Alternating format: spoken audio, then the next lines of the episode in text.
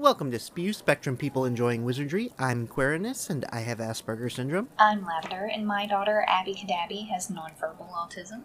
And I now call this 30, 31st meeting of Spew to Order. 41st. That's how that word is said.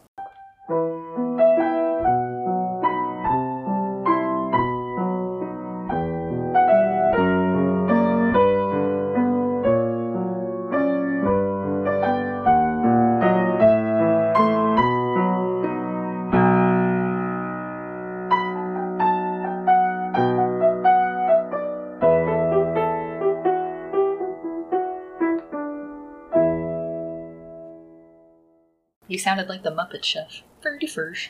For, for, for 31st. Hello, Lavender. Hello, Quirinus. How are you today? Oh, I'm fine this morning. How are you? I'm okay. I woke up late yesterday, and my phone didn't charge, and I needed gas. It was all good. You had a lot happen as soon as you woke up. Yeah. Yesterday was Papa Bear's birthday. Well, happy birthday. Thank you. I'll be sure to tell him you said it. So, important dates coming up. First half of May. May 9th is Mother's Day, and May 2nd is the Battle of Hogwarts. Sad. As such, lots of deaths. But before we get into that, we got a couple real world deaths to talk about. Helen McCrory, who played Narcissa Malfoy, died on April 16th from cancer. Uh, she has a 14 year old daughter and a 13 year old son. It's really sad.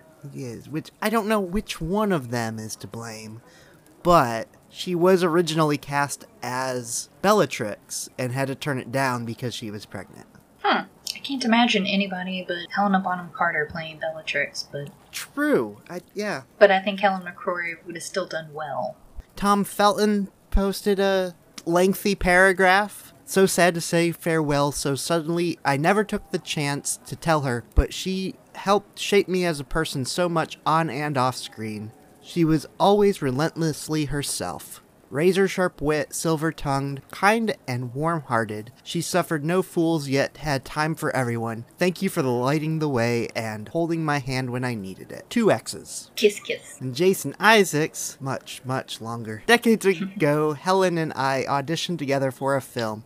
I came home and said to Emma, I think I just met the greatest actress I've ever seen. After years of watching her mesmerize audience, I don't think that anymore, I know it. Luckily, I eventually found out that she was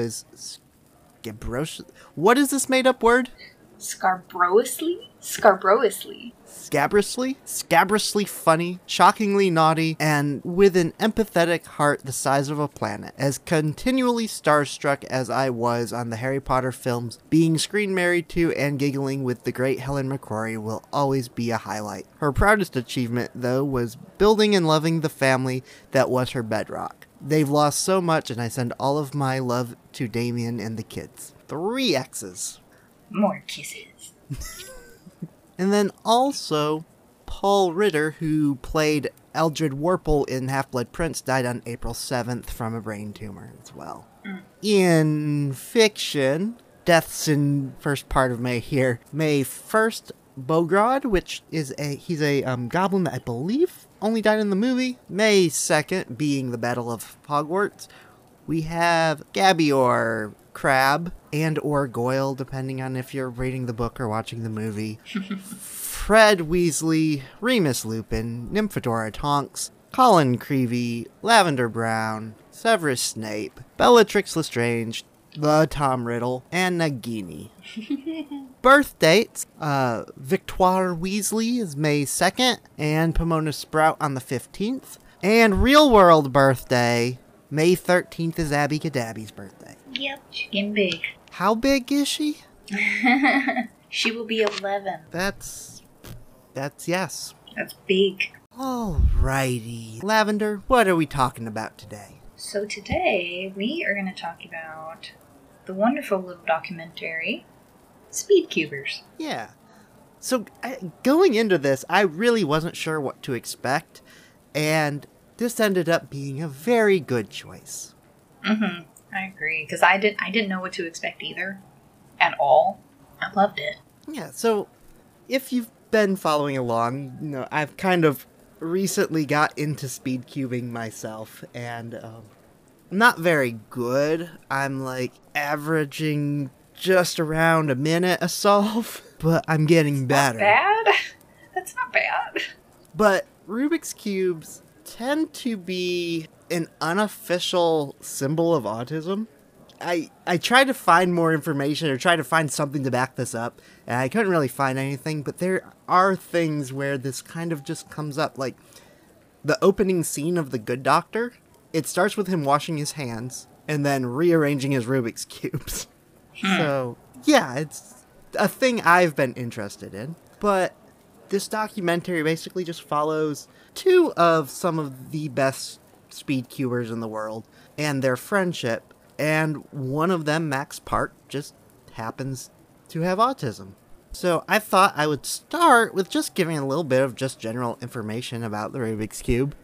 It was created by Erno Rubik in Hungary in 1974. He originally called it the Magic Cube. The original version was wooden and took him about a month to solve took him another like two or three months to come up with like a way to solve it consistently before he was willing to actually try to sell it and it sold very small as the magic cube in hungary and then when it got picked up for international licensing in 1980 is when they changed the name to rubik's cube which he wasn't very fond of the name but didn't really fight it or have a choice in the matter why wouldn't you want it named after you why would you want it named after you? But why wouldn't you? why would you? anyway, um, year later, 1981, Guinness actually organized the first championship in Munich. And then in 1982, the first official Rubik's Cube World Championship took place in Budapest. Um, this one was a best of three competition.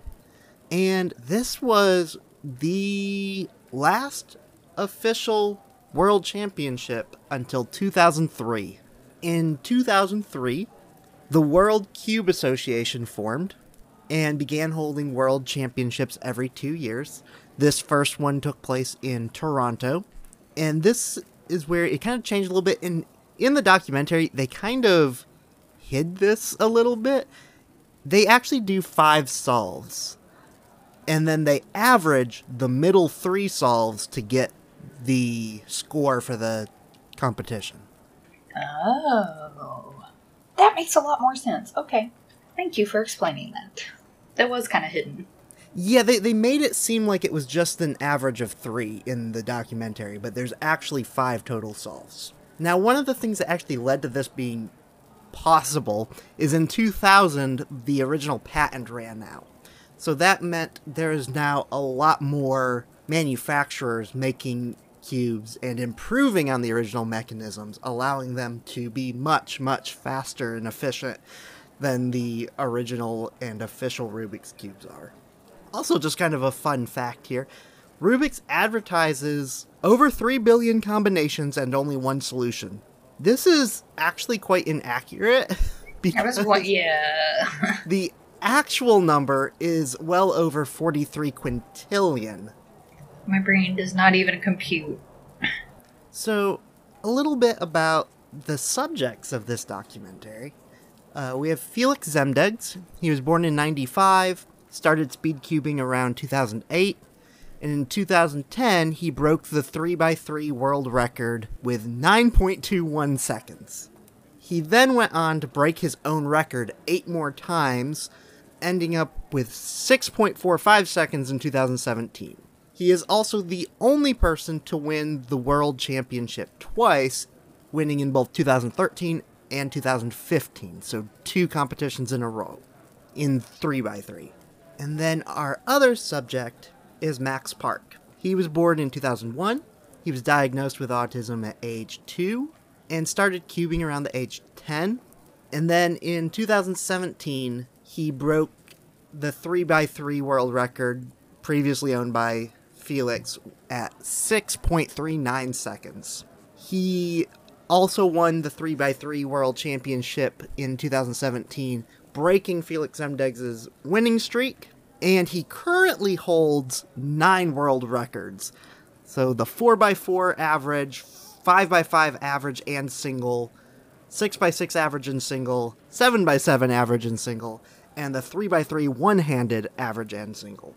I like how when he was introduced, they showed, like, he just went on YouTube and filmed a video of him solving it one handed. I noticed, and this is not just him, um, but he does this one handed, but most, whenever you watch videos of people in competition, they do a solve, and immediately the first thing they do is they grab another cube and solve it. Mm-hmm. Yeah. Whenever Max does this, he does the second one one handed. oh, I didn't notice that. He solves probably 50 one handed within this 45 minute documentary. Like, he's just constantly got one in his hand. Yeah, he's constantly cubing. So, this specific documentary, it's a Netflix documentary called The Speed Cubers, and it was filmed in 2019 around the championship held in Melbourne, which is near where Felix lives. Max lives in the US, and Felix lives in Australia. And I really was not sure what to expect going into this, but it was surprisingly, as a whole, the documentary was just more about their friendship than anything else. Yeah, it really was. But the first thing I kind of noticed about it as I was watching it, they were really teasing his disability for a very long time. Just like drawing it out, trying to take as long as possible before like the big reveal. I found it just mildly irritating. but basically, his parents started cubing with him as a way to kind of build fine motor skills, but also as a bonding activity because it was something that they could do together. hmm I thought that was really sweet. Even his first competition, it was just kind of an experiment in taking him out in a social outing to do something that he enjoyed doing. Which, uh, you know, honestly, seeing Max's parents and seeing them in the documentary, it really made me, I don't know how to explain it, but it just, it made me think that the parents themselves were so brave for even, you know, saying all of this on camera because I can see how, you know, people could take this, even just that sentence, you know, really his first competition was an experiment in a social outing for us. I can see how people would take that and make it sound so wrong. And there was there was several things that his parents said that I did not really like, but at the same time, like I get it. Right, exactly. And they were just very upfront and honest. And I just I really have to commend them for their bravery on even being able to to want to do this documentary and be on camera because I couldn't do it. But I agree. There were some things they said that I was like, oh man, grown. I, I was very confused by um when they took him to this competition. They kept saying that he was pointing at people and how excited they were that they he was pointing at people. And I'm like, I'm not familiar with this concept, but also, I was not allowed to point at people. I got yelled at when I pointed at people. So that one is actually one that I did completely understand because for the longest time Abby wouldn't point and Max is verbal so it wasn't as I don't think that it would be as critical of a quote unquote skill to have. But you know with Abby being nonverbal if she you know if we're in the kitchen and she wants something I want her to be able to point to it at the very least. hmm And this was before she had her iPad to talk, you know. This is a precursor to being able to use an iPad for speech, being able to point to what you want. So I can kind of see that. And if Max was not pointing before this and then all of a sudden he is pointing, it shows that he has, you know, he has an interest and he is fully aware of what's going on around him. And I'm sure his parents probably didn't really know that till then. Right. I can see why that was a big moment for them. Like, oh, okay. They just didn't have anything that motivated him enough to want to point.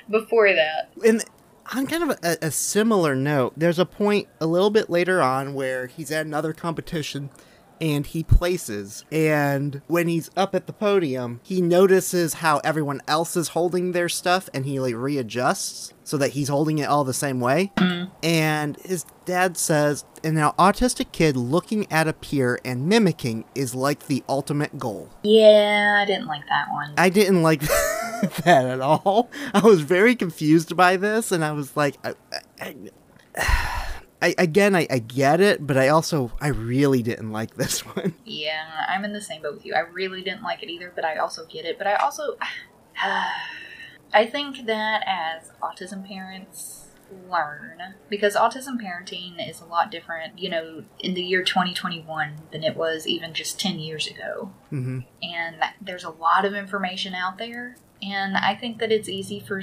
people to find, you know, maybe older information, especially like older medical, I guess, and what we would consider a big goal, like an Mhm. autistic kid looking at a peer and mimicking. That was a big deal 10 years ago, trying to get the, the kids to just, you know, assimilate, for lack of a better word, and want, you know, to fit in with their peers. And now I think we're starting to realize, like, you know, fitting in with your peers is not the ultimate goal. Sometimes these peers are are dumb or they're not good people and we don't necessarily want to mimic them.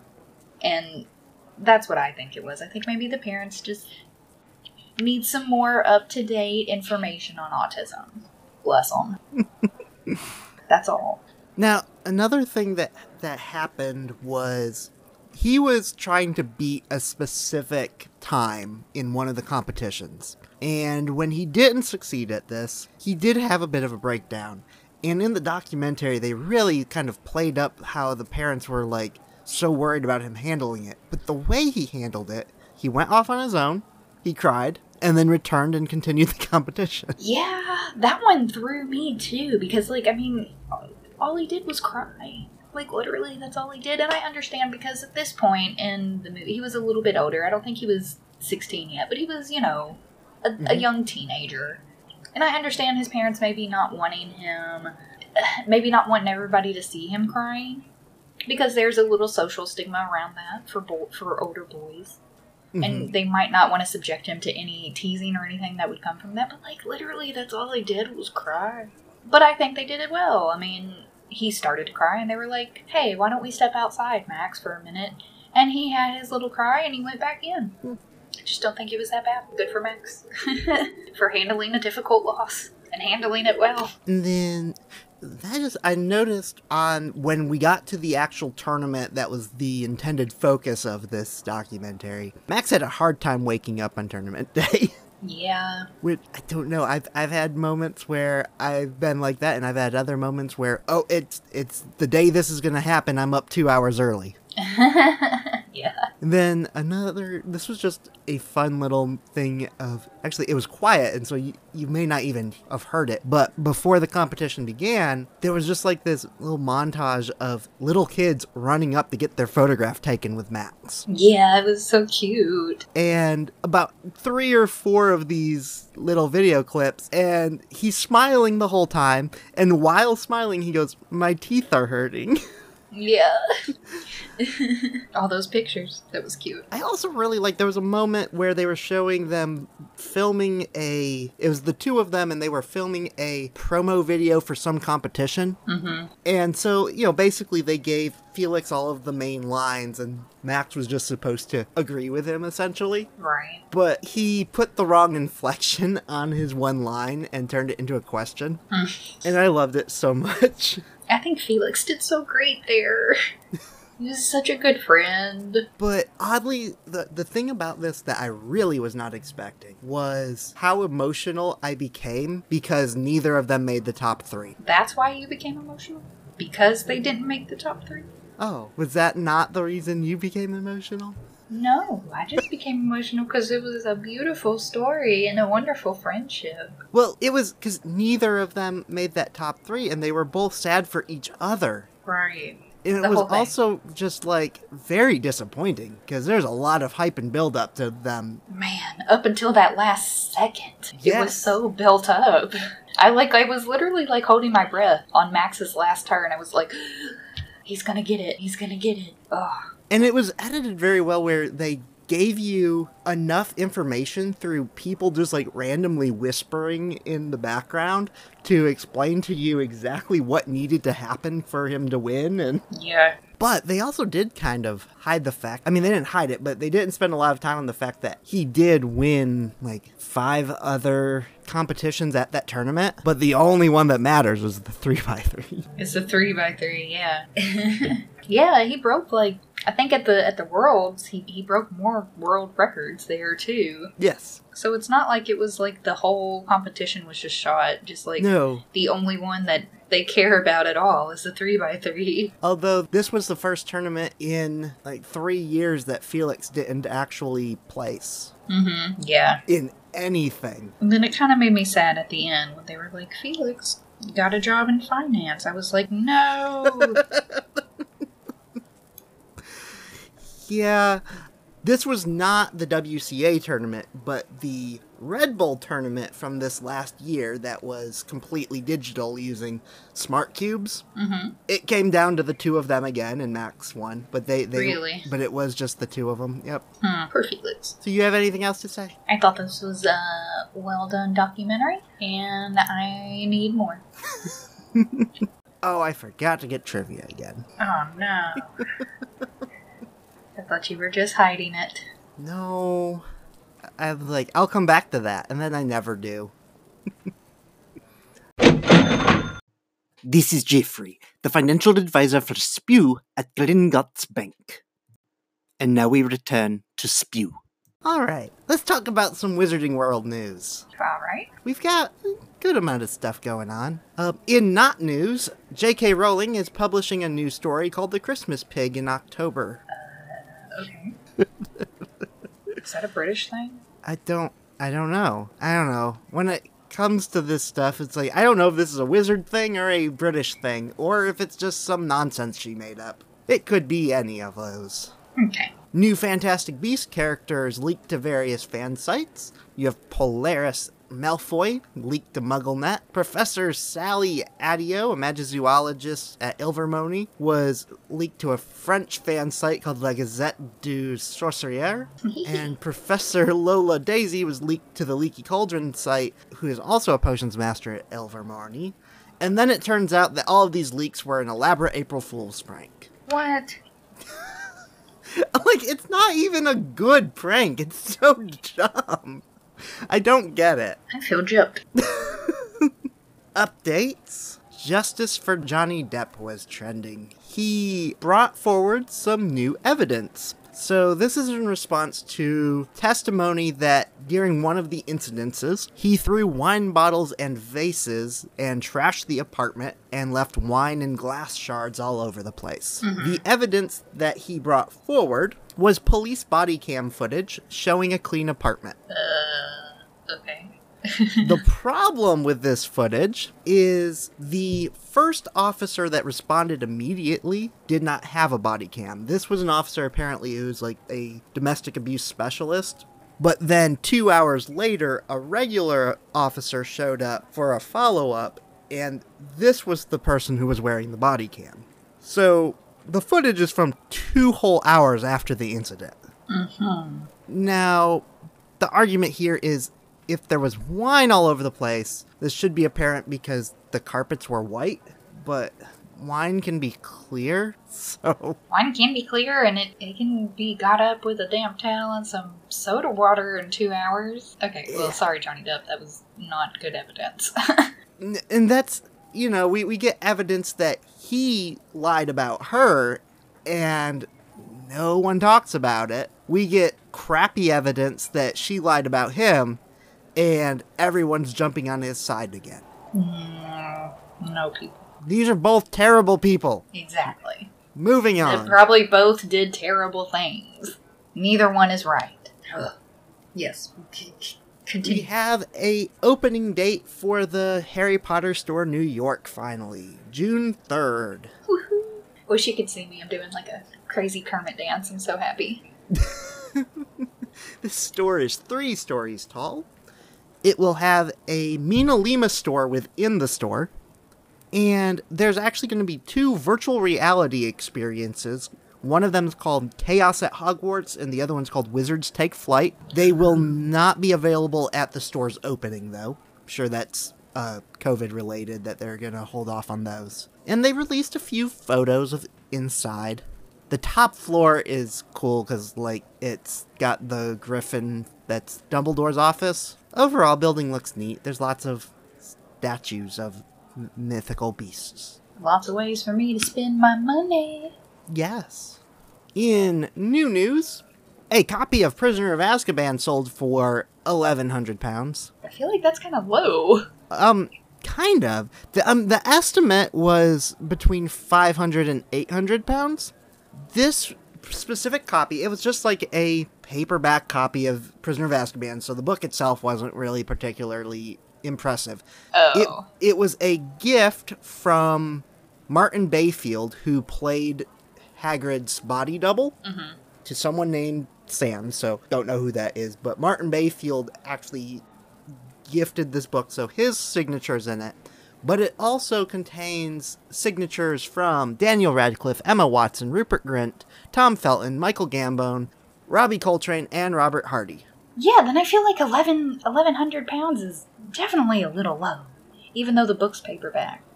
And it's, you know, not in the best condition. Uh, Michael Gambon's signature got a little bit wet. Oh, okay. Wow, what a find. Was there any mention on where it was found? No, because the only thing that we have is that they said that it was a gift and that it was collaborated with stories to say that that is where it came from. But who actually sold it and where they got it from, not sure. Hmm, okay.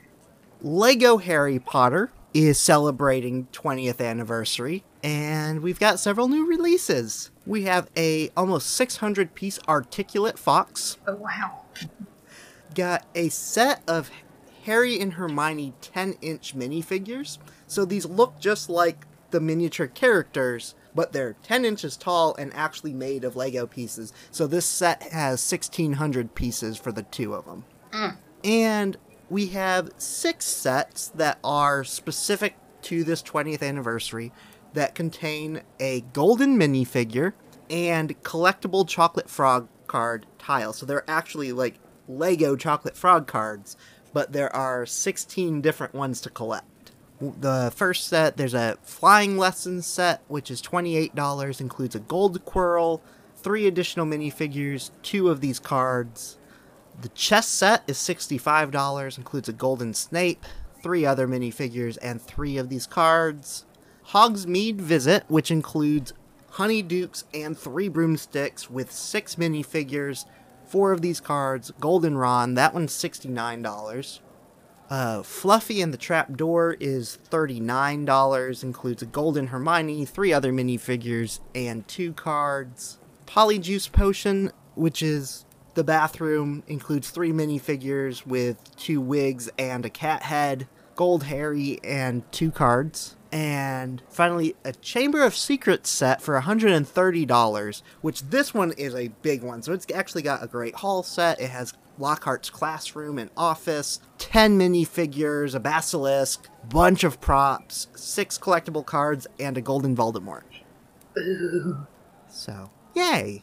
I don't know why the Lego stuff always makes me so excited, but I always get so excited when they announce new Legos.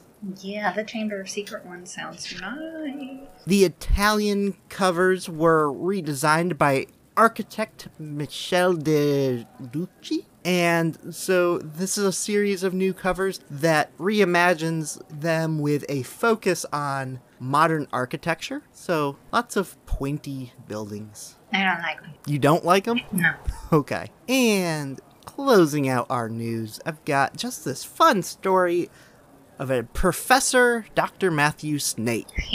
Professor Snape works at the University of Oxford and is working on a study on mixing and matching COVID vaccine doses to see if if you get one of one and then your second dose of another one if it is just as effective or theoretically he's hoping it's going to be more effective. Huh. So, thank you Professor Snape. I Bet you thought you'd never say that. Well, if you would like to join our conversation, you can send us a owl mail at spewcast at gmail.com, or you can send us a howler. You can send us a voice memo there. You can click the link in the description, or give us a call in the US at 407 706 SPEW. That's 407 706 7739. You can also check us out on spewpod.uk.